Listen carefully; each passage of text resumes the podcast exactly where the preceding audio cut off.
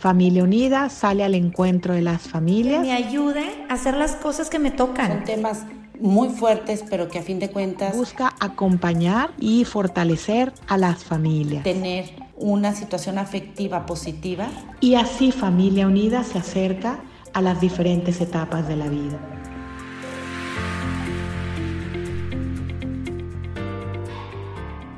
Les hago llegar un gran saludo.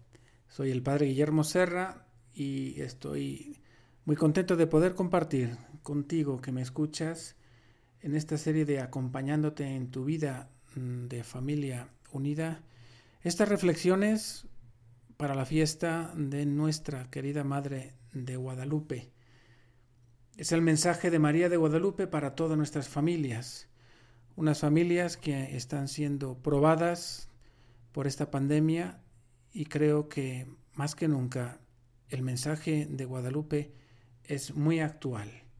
Por eso quiero que de su mano ella sea la que actualice el mismo mensaje que transmitió hace ya casi 500 años a San Juan Diego y que quiere renovarlo hoy para cada una de nuestras familias en este tiempo de pandemia. Quisiera iniciar estas reflexiones sobre la Virgen de Guadalupe hablando de su nombre, María. En el nombre de María encontramos su misión. Y María tiene tres significados. La elegida por Dios, la iluminadora, que es la que ilumina por Cristo Jesús, y la más hermosa. También, por otro lado, está el nombre de Guadalupe, que tiene un origen árabe, y su significado es el cauce del río. Ella no es el agua, sino que lleva el agua. De ella transporta el agua, el agua viva, que es su Hijo Jesús. Y sabemos que la Virgen de Guadalupe lleva en su seno a Jesús. Es una Virgen que está esperando. Y se nos presenta así a mitad del adviento como un recuerdo de que Jesús está vivo y que María se convierte en el primer sagrario. Un sagrario que está alimentando a Jesús para ofrecérnoslo en Belén. Vamos a ver ahora una síntesis de las apariciones, vamos a recordar las apariciones y vamos a actualizar el mensaje que ella nos quiere dejar hoy en un mundo confundido, un mundo que ha perdido la esperanza, un mundo que está golpeado por la pandemia. La primera aparición tuvo lugar el sábado 9 de diciembre de madrugada. Juan Diego oye canto de pájaros. Le llaman por su nombre. Sube a la cumbre del cerro del Tepeyac y ve a la niña que le ordena ir ante el obispo para pedirle un templo en el llano. Y María le dice así, Hijito mío, el más amado, yo soy la perfecta siempre Virgen Santa María, Madre del verdadero, del verdaderísimo Dios mucho quiero tengan la bondad de construirme mi templecito. Allí estaré siempre dispuesta a escuchar su llanto, su tristeza, para purificar, para curar todas sus diferentes miserias, sus penas, sus dolores. ¿Cuál es el mensaje que María nos deja eh, para nuestro tiempo? En primer lugar, María nos llama por nuestro nombre, nos conoce, nos quiere sabe de qué estamos hechos, conoce nuestra vida, nuestras circunstancias. Y María también quiere una casa, un lugar donde escuchar y mirar a sus hijos queridos. Y hoy, en tiempo de pandemia, esta casa es nuestro hogar, tu hogar. Reflexiona en cómo María se quiere hacer presente, mirarte, escucharte y sanarte y cómo tú mismo tienes que prestar tus ojos, tus labios, tus manos, para que María se haga presente en tu familia. La segunda aparición tiene lugar el sábado 9 de diciembre, aproximadamente a las 5 de la tarde. Juan Diego vuelve a la cumbre y da cuenta de la incredulidad del obispo y pide que escoja otro mensajero. Pero la Virgen le confirma en su misión y le ordena insistir al día siguiente. Aquí está el mensaje de la Virgen a Juan Diego. Hijito mío, el más pequeño, es indispensable que sea totalmente por tu intervención que se lleve a cabo mi deseo. Muchísimo te ruego, y con rigor te mando, que mañana vayas otra vez a ver al obispo, y hazle oír muy claro mi voluntad para que haga mi templo que le pido. ¿Qué nos dice María a nosotros hoy? En primer lugar, María te necesita. Cada uno de nosotros tiene una misión intransferible. Qué fácil es pedir otro mensajero o sacarle la vuelta a la dificultad. María te necesita. También hay muchos deseos de sanación y consuelo que María quiere traer al mundo y estos pasan por mensajeros como tú y como yo. Eres un instrumento elegido para ser mensajero de María. No te asustes, no tengas miedo. María te envía como Jesús y ella te cuidará. Tercera aparición. Domingo 10 de diciembre como a las 3 de la tarde. Nuevamente en la cumbre, Juan Diego refiere su segunda entrevista con el obispo. Aún no le cree y le ordena pedir a la señora alguna señal. La Virgen ordena a Juan Diego que vuelva al cerro al día siguiente para recibir la señal que le dará. Este es el mensaje de María a Juan Diego. Así está bien, hijito mío, el más amado. Mañana de nuevo vendrás aquí para que lleves al gran sacerdote la prueba, la señal que te pide. Con eso enseguida te creerá, y ya para nada desconfiará de ti. Juan Diego no vuelve por la enfermedad de su tío Juan Bernardino. Y María nos invita a nosotros, hombres del siglo XXI, en medio de la pandemia, a volver al cerro cada día, que significa perseverar, ser constantes en la oración con ella, con la Madre.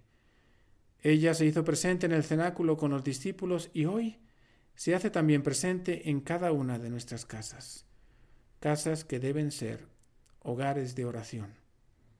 No te canses, reza, reza con tu familia, sé constante, y María te bendecirá. También para ser signos creíbles tenemos que estar en contacto con la Madre. Ella modelará nuestro corazón, transformará nuestras actitudes y nos acompañará en nuestra misión. Cuarta aparición. Martes 12 de diciembre, muy de madrugada. Ante la gravedad de su tío, Juan Diego sale a México para buscar un sacerdote. Rodeó el cerro para que la Virgen no lo encontrara, pero ella sale a su encuentro, lo tranquiliza de la enfermedad de su tío y le dice, Te doy la plena seguridad de que ya sanó. Lo envía a la cumbre por las rosas que serán la señal. A su regreso la Virgen le dice, Hijito queridísimo, estas diferentes flores son la prueba, la señal que le llevarás al obispo. De parte mía le dirás que por favor vea en ella mi deseo y con eso ejecute mi voluntad. María, en nuestras vidas, nos ha regalado tantas rosas, tantos regalos.